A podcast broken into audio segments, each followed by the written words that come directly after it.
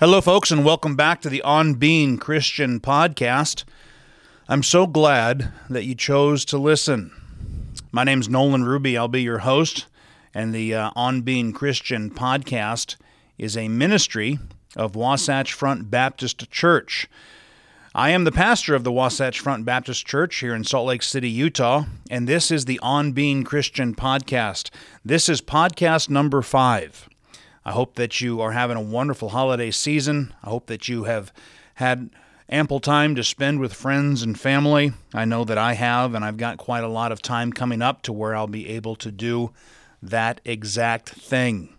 Folks, I want to start off by just letting you know so much of the content of this podcast is not, it's researched and it's planned, but it's not planned in the sense of picking things at random. Most often, it's something that has come up through the week, um, rather through conversation or through a phone call with someone who's going through something. And um, it drives me into the Word of God. It drives me into the Bible. To be uh, to be very honest with you, to look for what the Lord would have me to know about the subject, or oftentimes uh, to look specifically for what the Lord would have me to say to an individual. Now, sometimes it's not about saying anything, it's just about listening. Um, in fact, that is often the case. But other times it is good and, and profitable for me to have an idea from the Bible concerning the subject. With that in mind, I'd like to speak to you just for a little bit uh, today about the idea of infirmities infirmities. It's nothing I'm sure that uh, you are new to, the idea of infirmities, whether they be physical or whether they be mental or psychological. We live in a fallen world, and it's just part of life. Now, the Bible has a lot to say about the idea of infirmities. To start off, I'd just like to very briefly share with you three different passages from the Scripture that show us how the Lord uh, deals with infirmities. And I, I kind of broke them down into a, a present, a past, and a future. And the Bible says in Matthew chapter 8, 16 through 17, it says, When the even was come, they brought unto him many that were possessed with devils, and he cast out the spirits with his word, and healed all that were sick, that it might be fulfilled which was spoken by Isaiah, that's Isaiah, the prophet, saying, Himself took our infirmities and bare our sickness. So our, our sicknesses.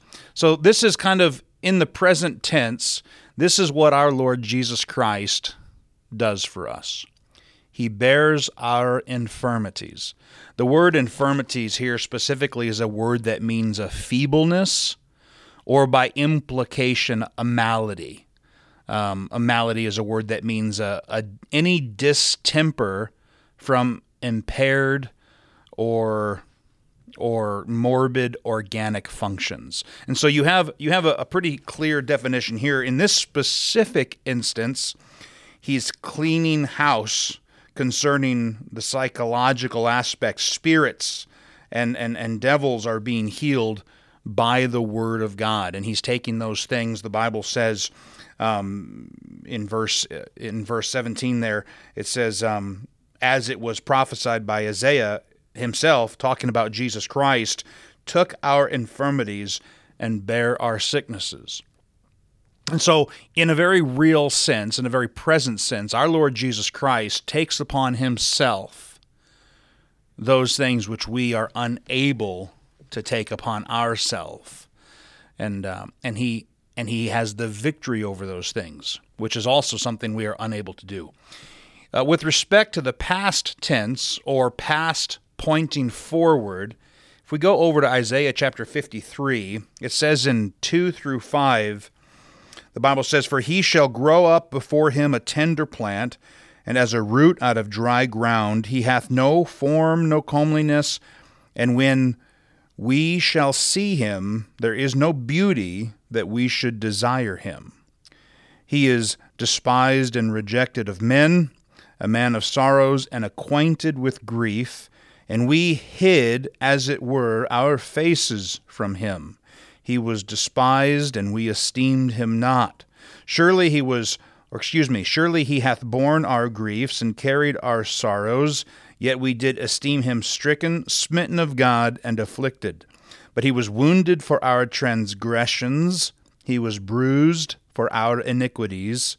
The chastisement of our peace was upon him, and with his stripes we are healed. This is a prophetic uh, section of scripture where the prophet Isaiah is talking about what the Son of God, Jesus Christ, would come to do. And so it's a, in a past tense, prophetically pointing forward to the future of what Jesus Christ would do. And it says he would come and, and he would bear our griefs. He would, uh, it says he borne our griefs, carried our sorrows. Griefs here is a term for a calamity, and sorrows is a term for affliction and pain.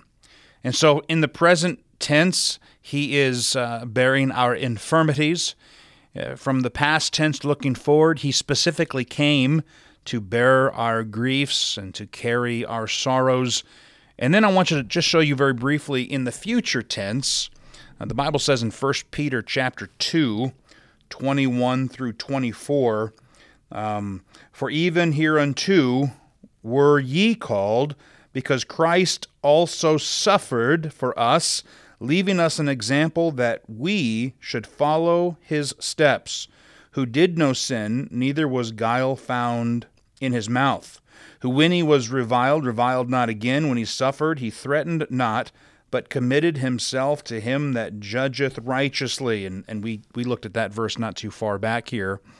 Um, for exactly that content. Verse 24 says, Who his own self bare our sins in his own body on the tree, that we, being dead to sins, should live unto righteousness, by whose stripes ye were healed. And so this is this is in the future, in other words, after the life of Jesus Christ, looking backwards. And here, um, it's actually quoting what Isaiah said about what Jesus Christ would do prophetically. It's saying, yes, not only is Isaiah right, but Jesus Christ did it.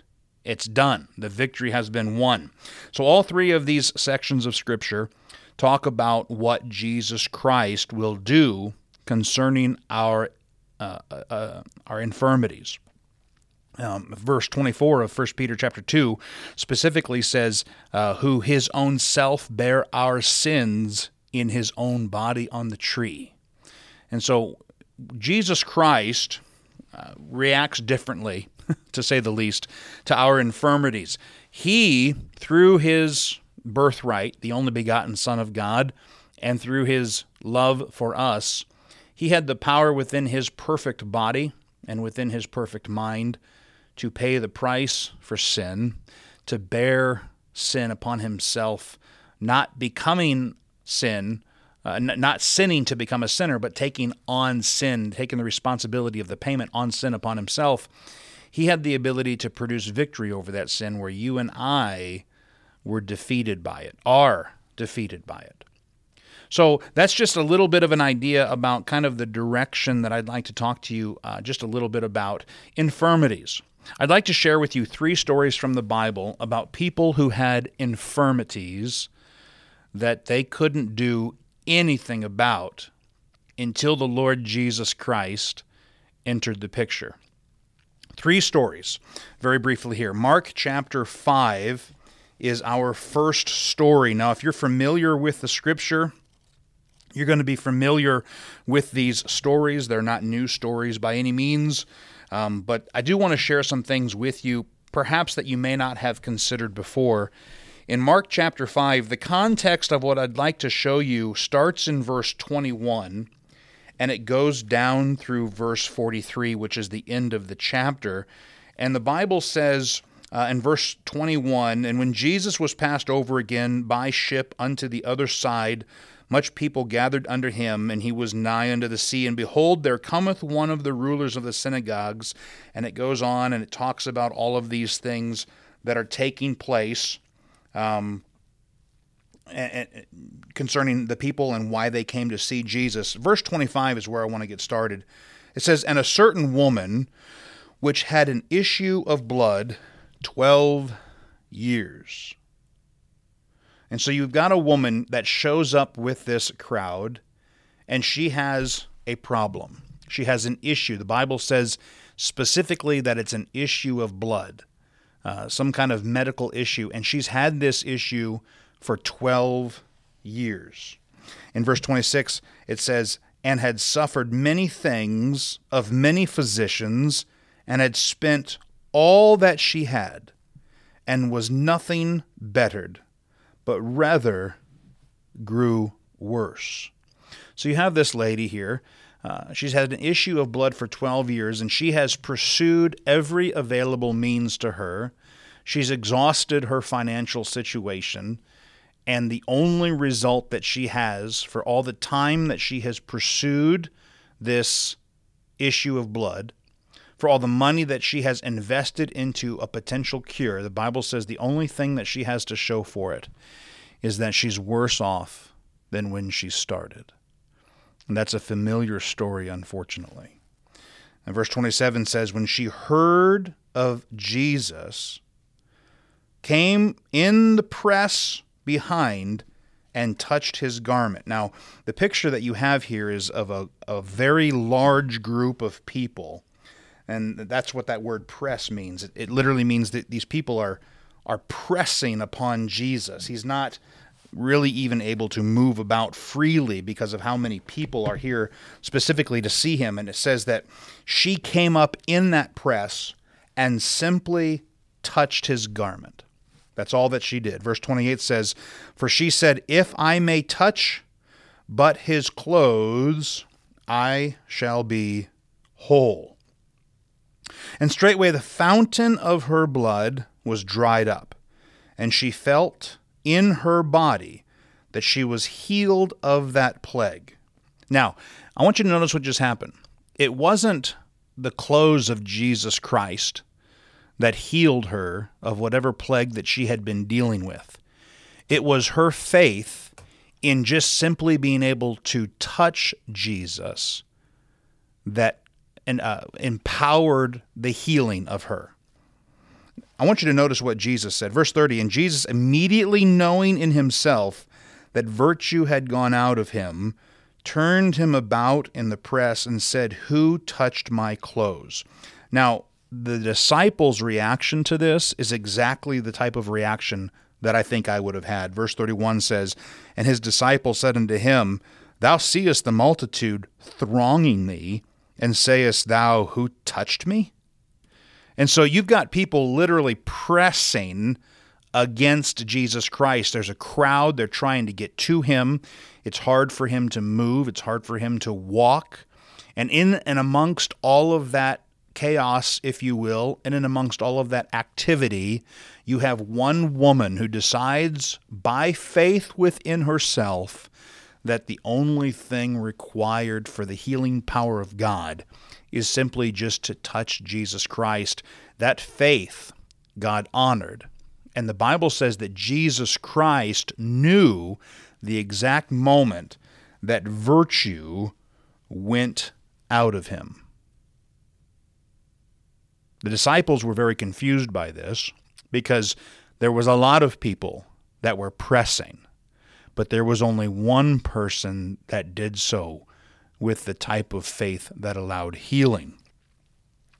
Verse 32 He looked round about to see her that had done this thing.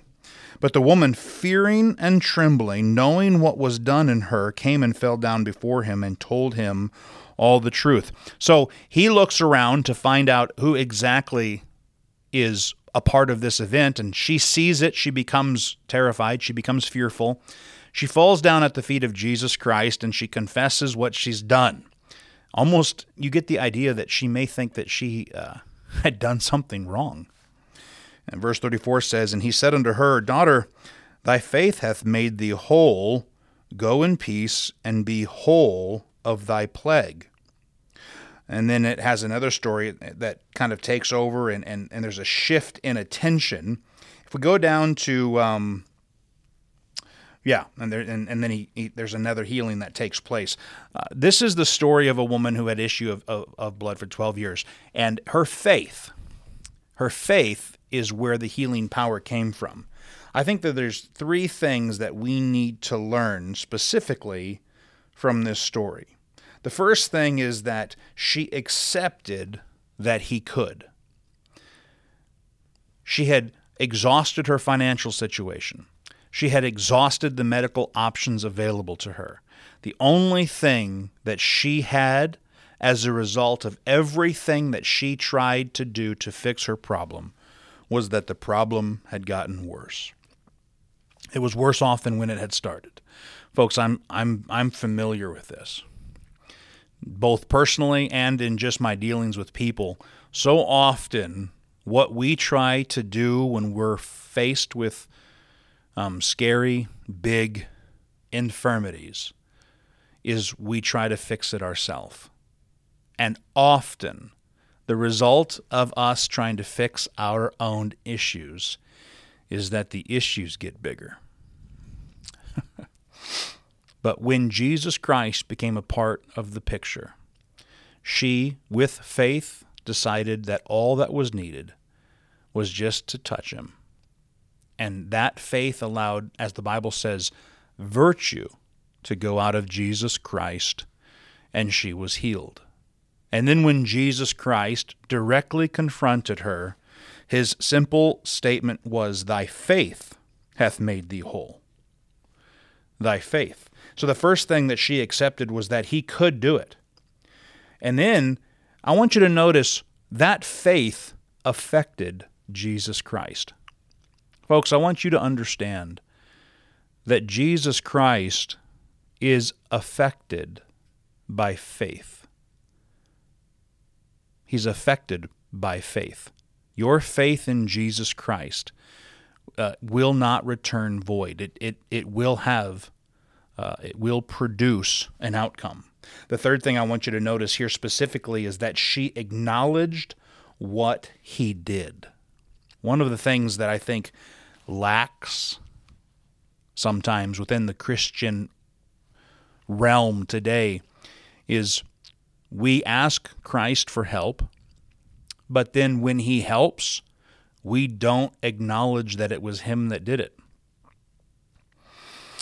We don't acknowledge that it was Christ who, at the end of my rope, at the end of my road, at my wits' end, it was Christ that came in and changed the outcome. We're all too happy to beg Him when we know we have no other options. But as soon as we are healed of our issue, as soon as we perceive that there are potentially other options, we are sometimes very quick to abandon Him and go back to the things that logically, systematically make sense to our human mind. And I think that's a shame because there's three things that we can learn from this woman. She had an issue of blood for 12 years, and no matter what she did, her problem got worse. She decided by faith that all she needed to do was touch Jesus Christ, and that faith allowed virtue to go out of Jesus Christ, and it was that faith that Jesus Christ told the woman made her whole. Made her whole. It's, it's faith it's faith that makes whole. It's faith that brings our issues to an end. There's another story found in Luke chapter 8 about a man. And so that's the first story about a, a woman that had an issue of blood for 12 years. Luke chapter 8. And then the context of this is found in verse 27, or that's, that's where it starts, verse 27 and it reads down through verse 39. I want you to look at what the Bible says here. And when he went forth to land, there met him out of the city a certain man which had devils long time, and wore no clothes, neither abode in any house, but in the tombs. So you have this picture here that the Bible's relaying to us. This man, uh, he, he's he doesn't have a home. He lives in the tombs. Now, at this point, specifically where Jesus Christ was, at this point, there's a place of land that's it's made up of pretty porous rock and there was a known place where you would have these catacombs or these tombs, which were holes in the rock that could be used as um, grave sites, and people would put uh, their loved ones in there and they would seal those with stones. And the Bible said that this man was living in those tombs. He was unclothed and living in the tombs. Verse 28 says, When he saw Jesus, he cried out and fell down before him, and with a loud voice said, What have I to do with thee, Jesus, thou Son of God Most High? I beseech thee, torment me not. Now that's very interesting. It's almost as if that which was in him recognized that Jesus was different. Jesus was different. Verse 29 says, For he had commanded the unclean spirit to come out of the man, for oftentimes it had caught him, and he was kept bound with chains and in fetters, and he brake the bands and was driven by the devil into the wilderness. Now you have this picture here. It looks like at this point, people in this man's life had tried to help him, though it had been up to this uh, specific time with physical restraints and, and physical uh, requirements. It says fetters and chains. That's a idea, or it gives the picture of both um, restraints for the hands and restraints for the feet. And the Bible says that this man had a almost supernatural strength, or a, a very um, a strength that was possible because of the disregard of his own body, and he was tearing these chains. It said he was he'd break the bands and the fetters, and he would live in the wilderness, and people couldn't control him. People couldn't approach him. He was psychologically out of his mind, living in the tombs, whatever that you know, whatever sustenance that he's living on. I, the Bible doesn't say any of that, but you can imagine a naked man living in the tombs with a strength that makes other people very much afraid of him. And when Jesus Christ became a part of the picture, he didn't have to close the distance to the man. The man closed the distance. And it's interesting that which was in him, the devils the Bible talks about, immediately starting uh, started petitioning Jesus Christ with certain requests. Verse 30 says, And Jesus asked him, saying, What is thy name? And he said, Legion, because many devils were entered into him. And they besought him that he would not command them to go out into the deep, which is an interesting thought to me.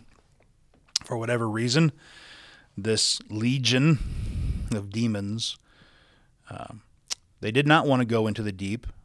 But the thing that I find very interesting is that um, they knew that whoever Jesus Christ was, they knew who he was, but they knew that whatever he said, they would have to do.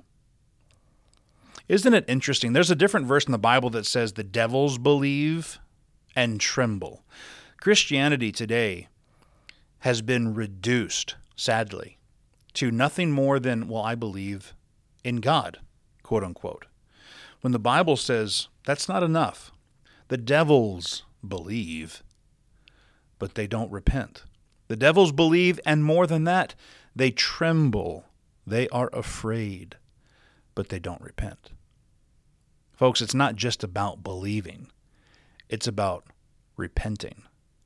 I can believe in God all day long, but until I let Him be the Lord of my life, until I give Him permission, until I die to self, as the Bible says, and, and obey, then it's just a discussion. It's just a negotiation. And that's not salvation. Salvation is more than just belief. It's belief and repentance. And then I and, and, by the way, I'm not telling you that you need to work for your salvation. I'm saying that a person who truly becomes saved is a person that believes in Jesus Christ and repents of themselves with the intention of allowing the Lord to govern their lives. Does that mean we're perfect? No, it does not. It does mean that we're not comfortable as a saved person in the sin that we used to be comfortable in as a person who had not accepted Christ. And so you have this story here of this man. He has these devils in him, this this legion, and this legion. We're now watching this conversation take place between this legion of demons and the Son of God. Verse 32 says, And there was there a herd of, of many swine feeding on the mountain, and they besought him that he would suffer them to enter into them, and he suffered them. Then went the devils out of the man, and entered into the swine, and the herd ran violently down a steep place into the lake, and were choked. When they that fed the swine saw what was done, they fled and went and told it to the city and in the country. When they went out to see what was done, in other words, all the people that were tending to this herd of swine, these herd of pigs, they saw what was done. They ran and told everybody in the city. And this is what just happened. Verse 35 And when, uh, excuse me, then they went out to see what was done and came to Jesus and found the man out of whom the devils were departed.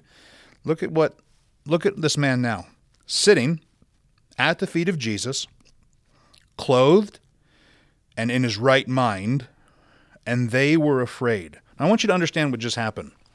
Jesus Christ became a part of the picture. This man who had devils, the Bible says that um, he had devils a long time, and they were specifically uh, defined as a legion, a legion of demons. Jesus Christ cast them out, and the man who had this infirmity a long time was sitting at the feet of Jesus, clothed and in his right mind. Now, that's a mark of victory, but I want you to notice how the public responded.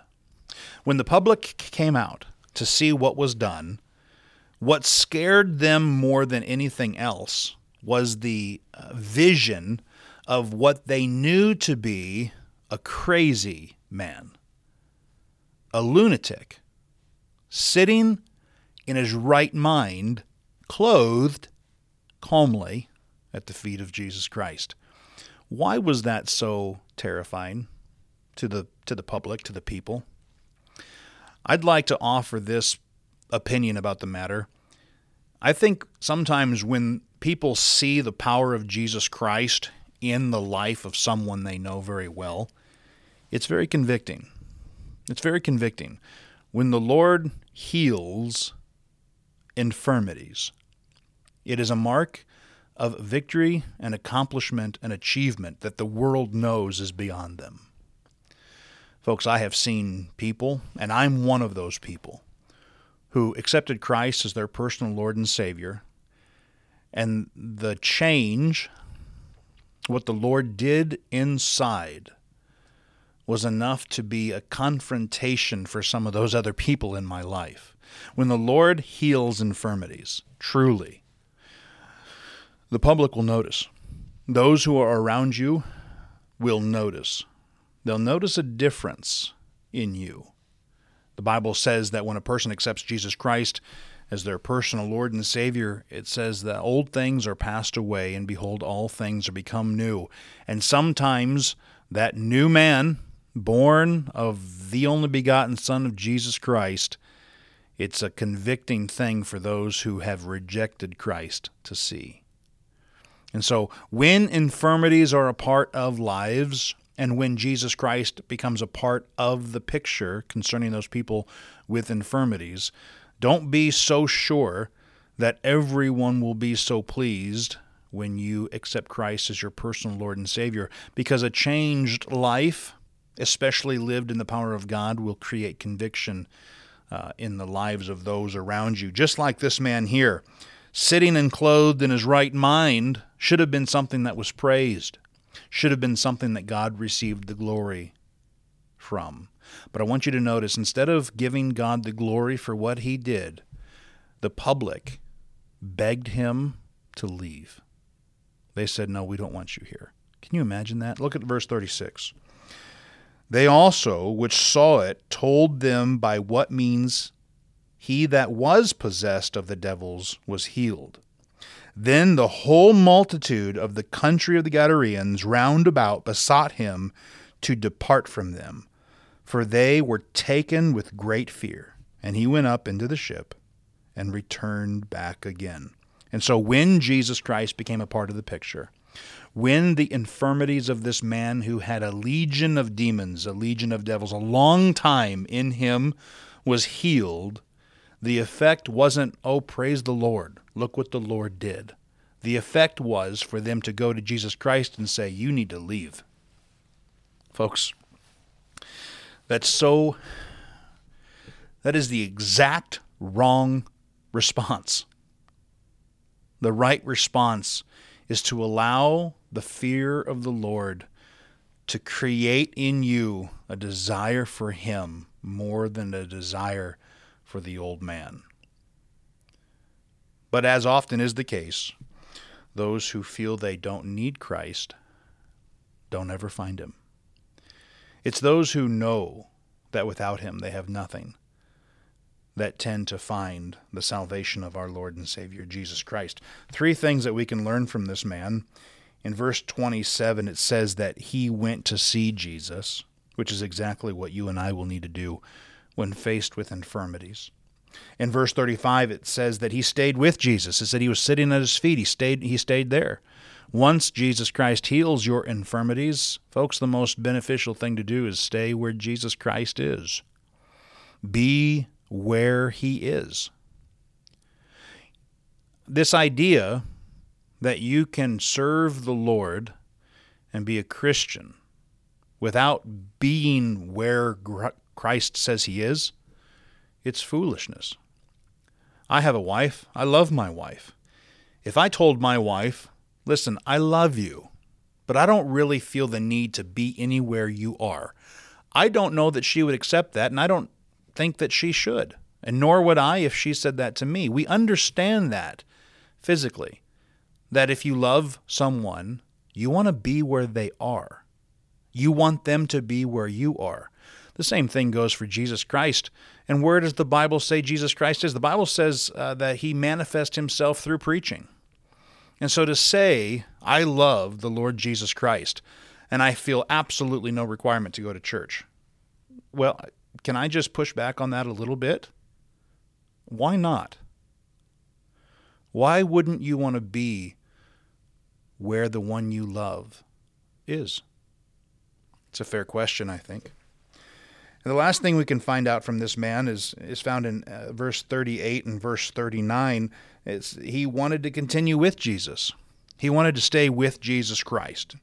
Jesus Christ says in verse 39, Return to thine own house and show how great things God hath done unto thee. And he went his way and published throughout the whole city how great things Jesus had done unto him. That's the other thing about being a Christian. Folks, once you know that Jesus Christ has healed your infirmity, it's hard to be quiet about it.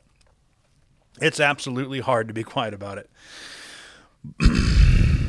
but if he's never healed me, if I've never had an infirmity, and this can be of the mind, of the body, but most specifically, I think that you understand what I'm talking about is the infirmity of the human condition. If I've never taken that to my Lord and Savior Jesus Christ and begged Him to help me, then I still have that infirmity. And it's hard to be gracious to others when I've never accepted how gracious the Lord's been to me. I want to look at one more story concerning infirmities. It's found in John chapter 5. John chapter 5, and it's the first 15 verses here of John chapter 5. John's such a wonderful book. This is about a guy who um, the Bible says had an infirmity for 38 years. 38 years. If I start in John chapter 5, verse 1, there's so much here. I'll try to stay on track here. It says, After this, there was a feast of the Jews, and Jesus went up to Jerusalem.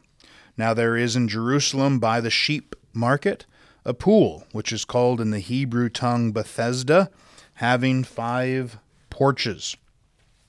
In this lay a great multitude of impotent folk, of blind, halt, withered, waiting for the moving of the water.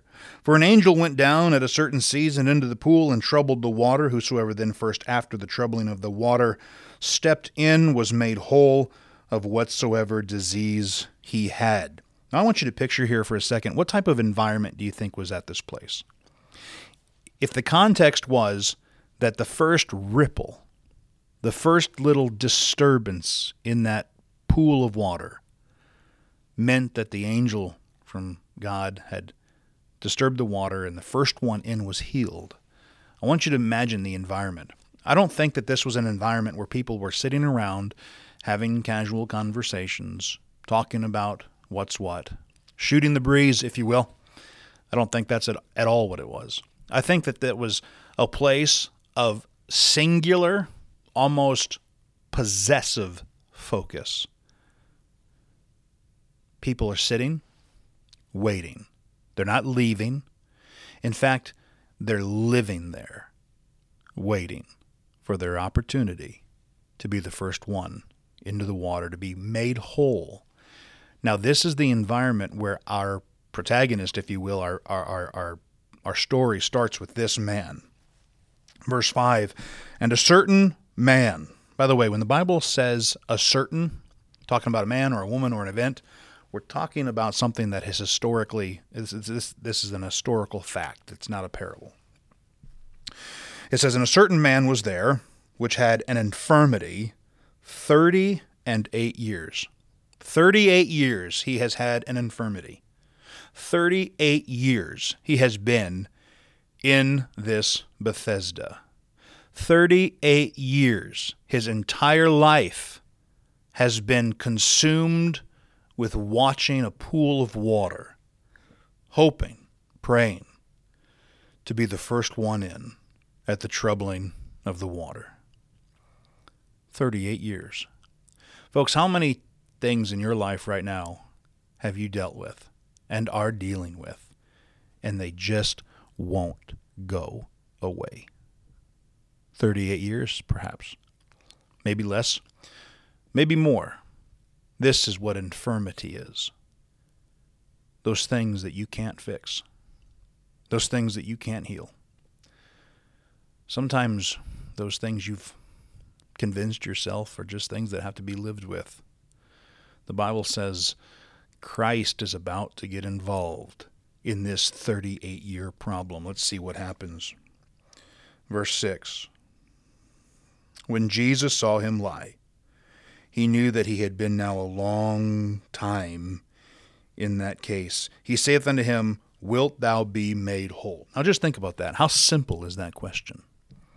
Wilt thou be made whole? Do you understand how many times the Lord asked that to people, even today? Wilt thou be made whole? It's a simple question.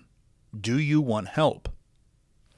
This response is sadly all too often the response. Verse 7 The impotent man answered him, Sir, I have no man when the water is troubled to put me into the pool, but while I am coming, another steppeth down before me he used the word I and then me and then I and then me. What was his focus on? His focus was on himself. And when his focus was on himself, what did it cause him to do? It caused him to look at his infirmity in a victimized way and to blame everybody else for still having it. Boy, if that's not exactly where we are today. We teach people that their problems aren't their problems, but they're actually everybody else's problems, made evidenced by the fact that it's still a problem. Folks, that's not how Jesus Christ tells us to deal with problems. That's not how Jesus Christ tells us to deal with infirmities. The first thing that you're going to find that Jesus Christ tells you to do when dealing with infirmities is to accept personal responsibility for exactly where you are. But that's not what this man did. But Jesus Christ has grace on him. Verse 8 Jesus saith unto him, Rise, take up thy bed, and walk. And immediately the man was made whole. And he took up his bed and walked. And on the same day was the Sabbath.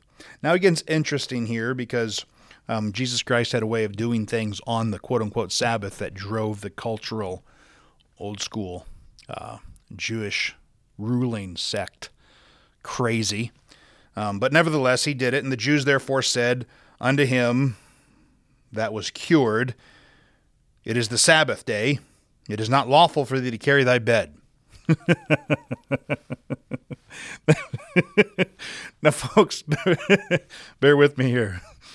Jesus Christ heals a man from a problem that he could not heal himself from, a problem that he had had 38 years. He obeyed God. God said, Get up and walk. He got up, walked, took his bed. That's what Jesus Christ told him to do. Verse 8 Rise, take up thy bed, and walk. And what's the first thing that happens? The world says, What do you think you're doing? What do you think you're doing? It's the Sabbath. It's not lawful you to carry your bed.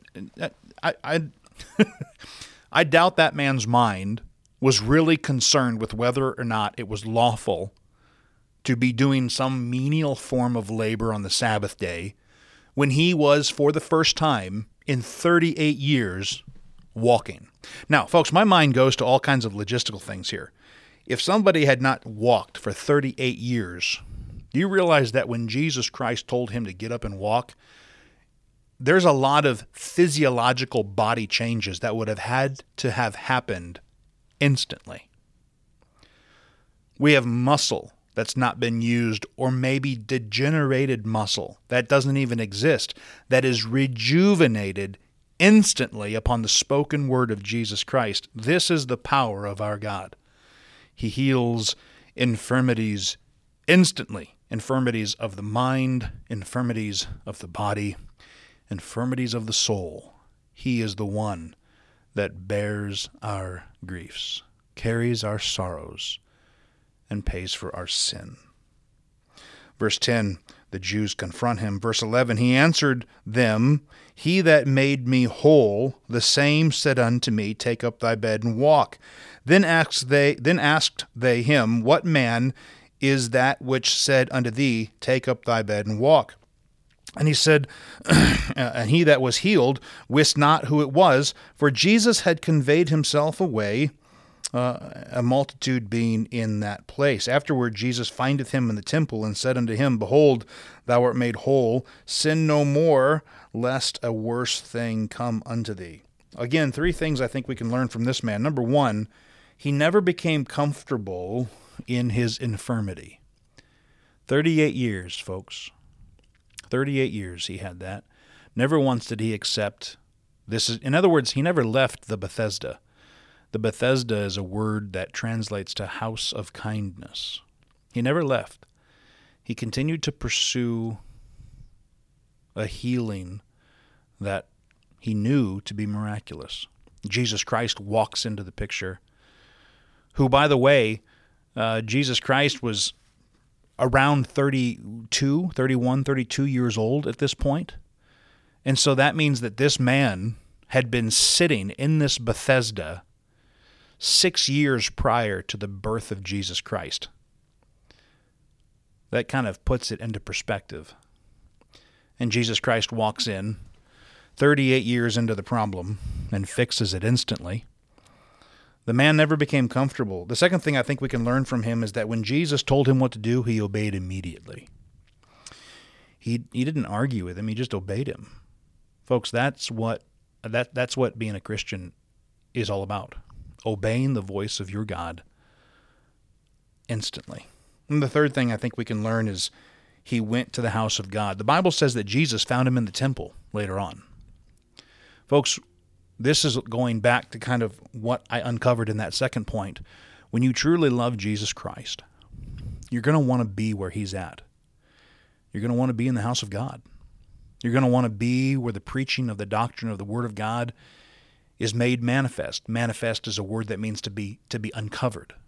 And so when I truly accept Jesus Christ as my personal Lord and Savior, I'm going to want to have a relationship with Him. Sadly, I think what Christianity has become today is nothing more than a fanciful religious form of fire insurance, if you will. We all want to go to heaven, um, but mostly because we just don't want to go to hell. Folks, that's not going not going to hell is not what being a Christian is about. Wanting to be with Jesus Christ is what being a Christian is all about. And you don't have to wait until you're dead to want to be with him. That starts now. That's what being a Christian's all about following Jesus Christ. That's what the word Christian means.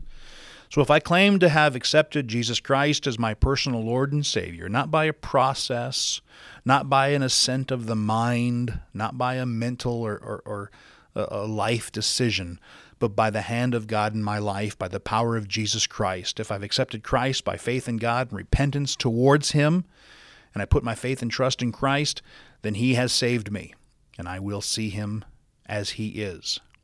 In the meantime, I'm commanded by the Bible to serve Him. Serve Him with my mind, serve Him with my life. I serve Him with what I listen to and what I say. I serve Him with where I go and with where I don't go. My life is to be, the Bible says, separate and holy, as a purchased thing unto the Lord. The Bible says, Know ye not that ye are purchased with a price, that price being the blood of Jesus Christ. Being a Christian is not about what you say, folks. Being a Christian is about what you do. Having your infirmities healed is not about uh, doing it yourself, but rather about acknowledging the fact that Jesus Christ did it. Infirmities. You don't have to live with them. You can give them to your Lord and Savior Jesus Christ. And here's my promise to you, not from me, but from the Bible. When I truly give my infirmities to my Lord and Savior Jesus Christ, He will take them. It's a biblical promise. As sure as the sky is blue, it will happen. Folks, I hope you have a wonderful holiday season. I do sincerely hope that you get to have some time to spend with family and friends. We live in such a commercialized, busy society. Please separate yourself from that for a little bit realize what's truly important. The Lord's given you people in your lives that could use a reminder of how much you care about them, how much you love them, and how much you love the Lord Jesus Christ. Folks, if you don't know that you're saved, uh, the Lord can answer that question. I'm not trying to create issues where there are none. But sometimes issues that we've convinced ourselves are just things of life can actually be healed. They just can't be healed by anything that we do, but rather only by the healing love of our Lord and Savior Jesus Christ. I'd like to have a word of prayer with you and then we'll dismiss and I'll see you again next time or I'll talk to you again next time. Father, thank you so much for the time that you've given us to go through your word and look at these stories about people who had been healed from infirmities the woman who had an issue of blood for 12 years, the man who had devils for a long time, and the man who had an infirmity for 38 years, Father. I'm sure that these people today, I'm not, I'm, I'm positive that these people today, Father, are with you in heaven, and they get to see you face to face. And one day I'll get to see you face to face, and I get to meet these people. Father, thank you so much for the Word of God. Thank you for loving us truly. When we could not, you could. Thank you. I pray that you'd help us, Father, to walk worthy of that love and to be a shining light for the cause of Christ, no matter what the cost is to us. Father, we ask you specifically for help just in our country, in our churches, in our, our families, our societies, our neighborhoods. Father, we can't do anything about most of the problems that we face. Most of the infirmities we face are just so much bigger than we are. We leave these things in your hands, and we ask that you would please help us. In Jesus' name, amen. Folks, thank you so much for being with me, and I look forward to seeing you next time. God bless.